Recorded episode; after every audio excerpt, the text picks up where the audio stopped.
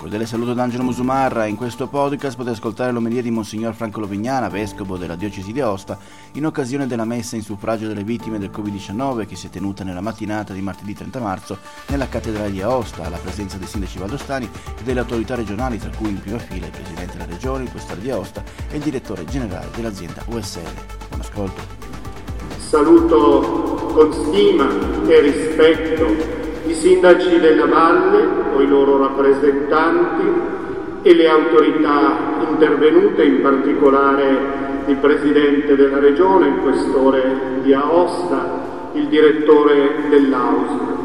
Ringrazio il Presidente Franco Manes e il Consiglio di amministrazione del CELVA per aver pensato a questo momento in suffragio delle tante vittime del Covid-19 nella nostra valle. La celebrazione cade nella settimana santa, quando celebriamo la Pasqua di Gesù, dalla quale scaturisce la speranza di vita eterna. Questa messa aggiungo anche una preghiera per tutti coloro che hanno lavorato e lavorano per curare e aiutare quanti sono stati o sono colpiti dalla malattia e dalle sue conseguenze spirituali, psicologiche, sociali e materiali. Penso agli operatori sanitari, a quanti hanno continuato a lavorare nei più diversi servizi per la cittadinanza, ai tanti volontari, ma anche a voi sindaci e ai parroci che sul territorio vi siete presi e vi prendete cura delle persone e della vita comunitaria. Vorrei proprio esprimere a tutti voi, a tutti i parroci, grande grazie a nome, se mi permettete, di tutti i valdostani. Voi sindaci siete qui presenti, ai parroci ho chiesto io di lasciarsi rappresentare dal vicario generale e dai vicari delle zone pastorali che sono qui attorno a me, assieme anche ai cappellani dell'ospedale, al responsabile dell'ufficio della pastorale della salute, al direttore della Caritas e al direttore del Refuge per l'Oran, che rendono presenti i tanti volti e le tante mani della Chiesa valdostana nell'affrontare la pandemia. Può darsi che tra noi ci sia questa mattina anche qualcuno che non è credente e che è intervenuto per rappresentare la comunità civile che lo ha eletto. Voglio dire che la preghiera cristiana non si impone mai e non forza mai nessuno. La celebrazione può essere vissuta anche come momento personale di interiorità di solidarietà umana e di vicinanza a chi soffre. E quindi buona celebrazione davvero a tutti. Cari fratelli e sorelle, pregare vuol dire fare memoria davanti a Dio della nostra storia, della storia del nostro popolo, dell'umanità. Oggi noi portiamo davanti al Signore la storia di quanti sono morti a causa del virus e la sofferenza delle loro famiglie. Chiediamo a Dio di volgere a tutti, vivi e defunti, il suo sguardo misericordioso. Gesù ha promesso che la morte non è l'ultima parola sulla nostra esistenza, ma il passaggio ad una vita in pienezza, in Dio, accanto a Lui. Questa promessa di Gesù è un punto fermo della fede cristiana e non possiamo tacerla in nessun momento. Come diceva San Paolo ai primi cristiani, non vogliamo lasciarvi nell'ignoranza a proposito di quelli che sono morti, perché non siate tristi come gli altri che non hanno speranza. Se infatti crediamo che Gesù è morto e risorto, così anche Dio per mezzo di Gesù radunerà con lui coloro che sono morti.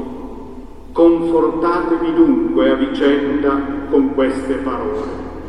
Confortiamoci dunque a vicenda, confortiamo tanti fratelli e sorelle con queste parole. La preghiera suscita anche responsabilità. Fare memoria davanti a Dio vuol dire impegnarsi perché la storia di tanti fratelli e sorelle, la loro sofferenza non vadano perdute, ma siano raccolte dall'impegno personale e collettivo. A livello personale ognuno può partire da una considerazione elementare. I giorni che ho ancora da vivere sono preziosi e li voglio vivere in pienezza nei compiti che ho in famiglia e nella società. Non voglio chiudermi su me stesso ma dedicare tempo, capacità e risorse ad accompagnare chi è rimasto solo, a condividere con chi è provato dalla crisi economica, a collaborare con altri per costruire una società nuova, più giusta, più bella, solidale. La liturgia applica a Gesù queste parole del profeta io ti renderò luce delle nazioni perché porti la mia salvezza fino all'estremità della terra. Ogni battezzato, in quanto unito a Cristo, deve sentirsi investito di questa missione di luce e di speranza.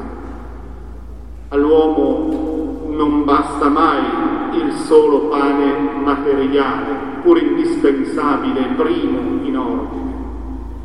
Ha bisogno di compagnia, anche della compagnia che è la presenza di Dio nella sua vita. Ha bisogno di conoscenza e di libertà, anche della conoscenza e della libertà che vengono dal Vangelo di Gesù Cristo, perché tutti siamo creati a immagine di Dio l'apertura a Dio, anche solo in forma di domanda, può generare speranza in un tempo tanto difficile. Per questo la Chiesa non tace, anche quando il suo annuncio si scontra con l'interrogativo che ha il sapore amaro di una conclusione se Dio esiste, perché non interviene? Se Dio ama davvero gli uomini, come può tollerare tutto questo? Chi di noi non ha sentito o fatto risuonare dentro di sé questo interrogativo? C'è un'unica risposta, quella del venerdì santo. Gesù ha preso su di sé la sofferenza di tutti, la fatica di ogni uomo, per farne fermento di vita nuova e di salvezza nella fede in Lui. Come società civile, e qui le istituzioni sono chiamate in causa nelle persone che per scelta popolare le incarnano, ma assieme a ciascuno di noi, cittadini ordinari. Tutti siamo società civile. Come società civile dobbiamo lavorare perché la crisi, con il suo peso di sofferenza e di morte, generi futuro, un nuovo futuro per la nostra valle. È una responsabilità grandissima e per dirla con Papa Francesco, peggio di questa crisi c'è solo il dramma di sprecarla. Dobbiamo lavorare di concerto, tutti, ciascuno al nostro posto, perché la sanità pubblica torni ad avere i numeri e le risorse di cui ha bisogno, perché in futuro non si debba troppo contare sull'eroismo dei medici e degli altri operatori sanitari. Dobbiamo lavorare perché ci sia lavoro per tutti e sostegno per le categorie più deboli, perché ci sia giustizia e perequazione nelle risorse, mediazioni queste assai difficili, ma altrettanto indispensabili da parte della politica. Dobbiamo vigilare perché la crisi non permetta il dilagare della corruzione. Tutto ciò richiede in ogni cittadino onestà, cura per il bene comune e vigilanza. Chi poi ha responsabilità amministrativa e politica è chiamato ad essere lungimirante, pensando a investimenti produttivi, non in chiave elettorale, ma in chiave di lavoro, di qualità della vita nei prossimi decenni della nostra valle. Pare che qui si mettano le basi di un futuro lungo della nostra piccola e bella realtà è chiamato a dire di no agli sprechi. Quanti esempi di spreco deturpano la bellezza della nostra terra. A dire di no alla corruzione, che comincia sempre in sordina, con piccoli favoritismi o interessi privati o di parte.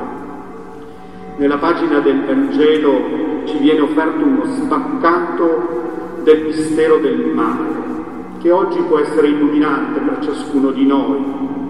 Nel tradimento di Gesù interagiscono il maligno e la libertà di Giuda. Così accade anche nella nostra vita. La vigilanza sulla propria rettitudine, costi quello che costi, è argine al diffondersi del male. Esso si serve sempre della nostra libertà.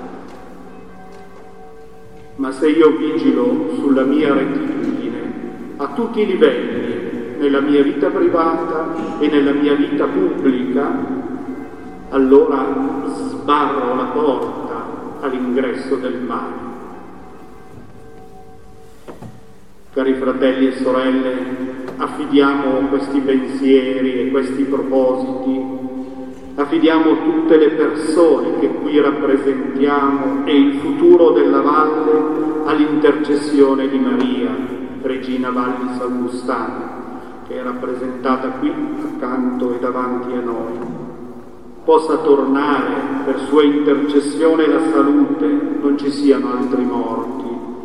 Possa tornare la normalità nelle relazioni, la gioia degli abbracci, ci sia data la grazia di non dimenticare.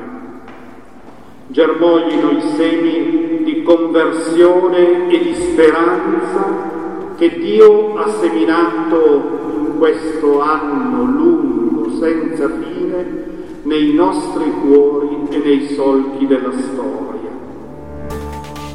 Questa fruttificazione dipende certamente dalla sua grazia ma in gran parte anche dalla nostra consapevolezza, dal nostro impegno e dalla nostra fede.